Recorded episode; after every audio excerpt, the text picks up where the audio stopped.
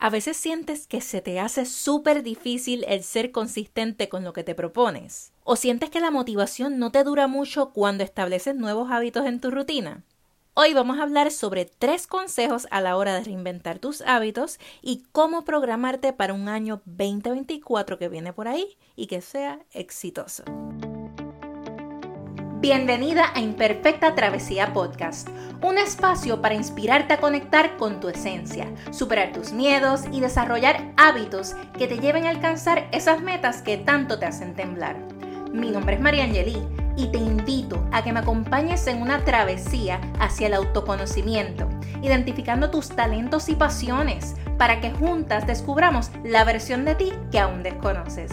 Si estás lista para transformar tu vida y descubrir tu mejor versión, este es el lugar indicado para ti.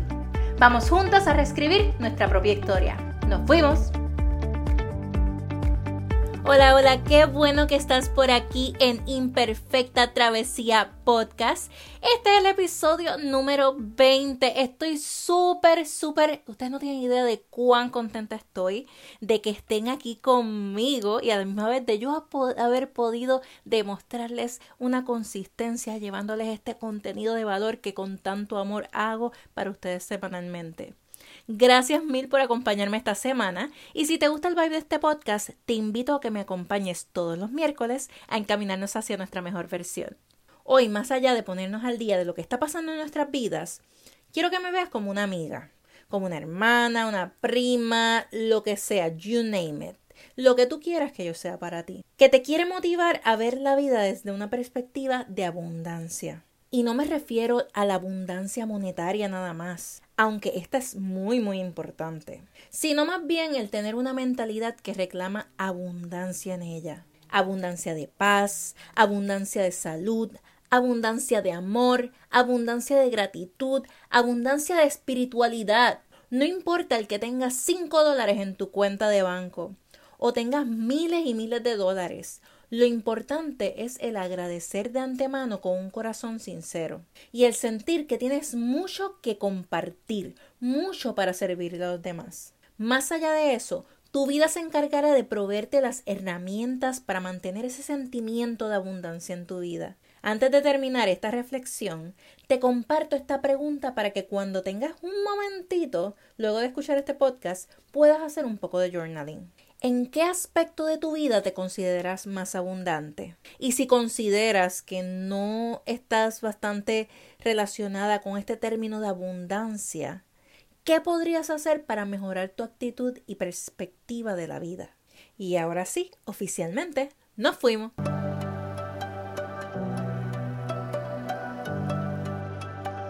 Como estamos a ley de dos meses para que le demos la bienvenida al año 2024, es el mejor momento para establecer las áreas de oportunidad que tenemos en nuestra vida. Es un buen momento para recapacitar y pensar desde ya en la persona en la cual nos queremos convertir o evolucionar. Es un gran momento para cuestionarte ciertas cosas.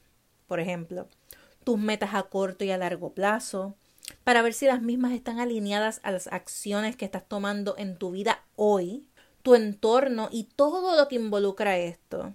Si te sientes cómoda en tu hogar, tienes el estilo que te agrada, si los colores, las diferentes decoraciones, los enseres están alineados de la manera correcta, sientes el espacio aconglomerado o tienes sistemas que te funcionan tanto a ti como a tu familia. También es bueno que te cuestiones sobre tu carrera. ¿Te gusta lo que haces? ¿Te están pagando justamente? ¿Tienes una buena comunicación con tu equipo de trabajo? ¿Sientes que te reta lo que haces? ¿Tienes oportunidad de crecimiento en la empresa que trabajas? ¿Sientes que tu trabajo es apreciado?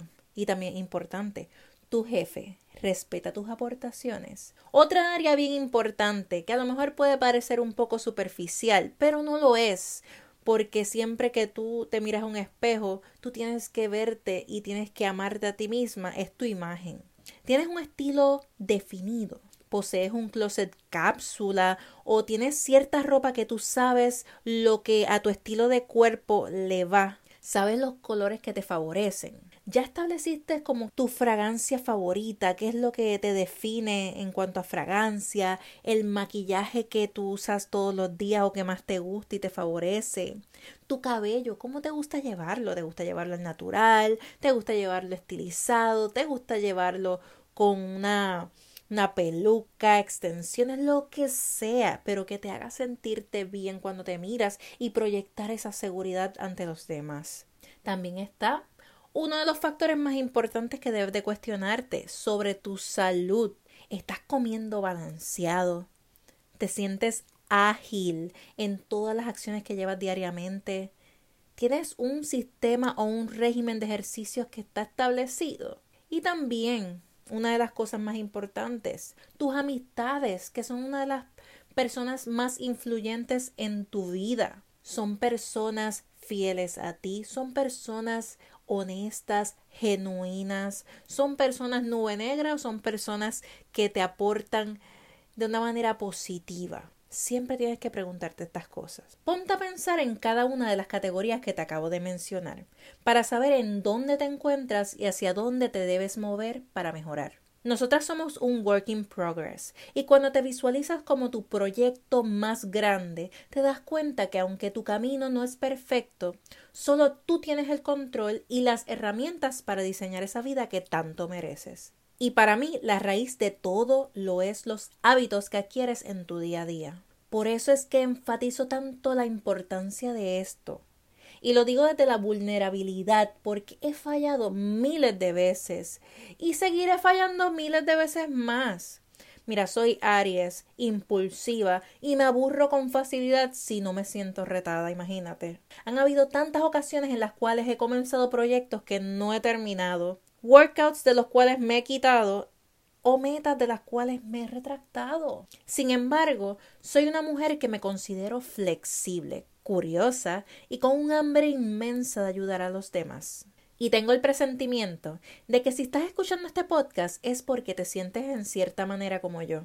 La vulnerabilidad y la compasión por ti misma son dos de los atributos más humanizantes que puedes tener para intentar cuantas veces sea necesario sin rendirte. Y volviendo al tema de los hábitos, te quiero compartir tres consejos que debes aplicar a la hora de reinventar tus hábitos. Número uno, intenta incorporar un nuevo hábito a la vez un nuevo hábito que tú tengas. Dicen que en tres semanas tú tienes un nuevo hábito que se te queda impregnado. Para mí, el tiempo es algo objetivo. Depende de lo que te funciona a ti. Pero sí trata de enfocarte en uno a la vez para que tú puedas identificar exactamente si está funcionando para ti o no, o qué cambios debes de hacer para que funcionen. Enfócate también en los micro hábitos diarios que se acoplan a tu estilo de vida. Uno de los consejos que he escuchado por ahí es utilizar el habit stacking para que hagas las cosas en automático y por default y se convierta en una rutina que te funciona a ti. Eso es como que cuando tú asocias un hábito con otro. Tú te levantas, pones un podcast y a la misma vez te estás lavando la boca. Ya estás haciendo habit stacking y cosas así por el estilo. Permítete traquear tu progreso demostrándotelos con empatía a ti misma. Recuerda que no todo lo que le funciona a los demás te va a funcionar a ti. Busca exactamente llegar a ese sweet spot, ese happy medium en donde te funciona a ti. Número 2. Realiza un vision board progresivo y tangible. Y aunque yo he trabajado diferentes tipos de vision board sobre las metas que quiero cumplir y son metas a veces que se ven irreales, pero yo sé que con mucho esfuerzo van a llegar a mi vida. Pero en este caso estamos haciendo un vision board un poco diferente, porque es lo que estamos haciendo es representar mediante imágenes el step by step de los hábitos que queremos incorporar a nuestra vida. Es un estilo diferente de hacer vision board, pero créanme que vale la pena. Y número 3, escribe una carta a tus hábitos. Ok, en este caso vas a realizar un journaling, pero va a ser un journaling más especializado en los cambios que quieres realizar. Y vas a redactar la carta describiéndotelos a ti en el futuro. Luego describes en retrospectiva cómo los llevaste a cabo, cómo superaste los retos y cuáles objetivos lograste llevar a cabo. Lo más importante es enfocarte en el sentimiento que evoca el hábito que incorporaste y sentirte agradecida de antemano por eso. Si te identificas con los temas que hablaremos en este podcast, te invito a que te suscribas a mis plataformas digitales en Apple Podcasts, Spotify y en YouTube. Gracias, gracias, gracias por tu atención y por apoyarme desde los comienzos de este podcast. Búscame en Instagram como arroba imperfecta travesía en las notas del episodio te dejo los enlaces de contacto. Y si encuentras valor en este contenido, comparte este episodio en tus redes, a tus amistades, a tus familiares, en fin, a tus compañeros de trabajo, a quien tú entiendas que le pueda servir de mucho, mucho provecho. Y claro, recuerda dejarme tu reseña en Apple Podcast y en Spotify, ya que eso me ayuda muchísimo a que se siga regando la voz y seguir llevando un mensaje positivo que tanta falta hace en este mundo. Esto fue Tu Imperfecta Travesía con tu amiga Marian Hasta la próxima semana.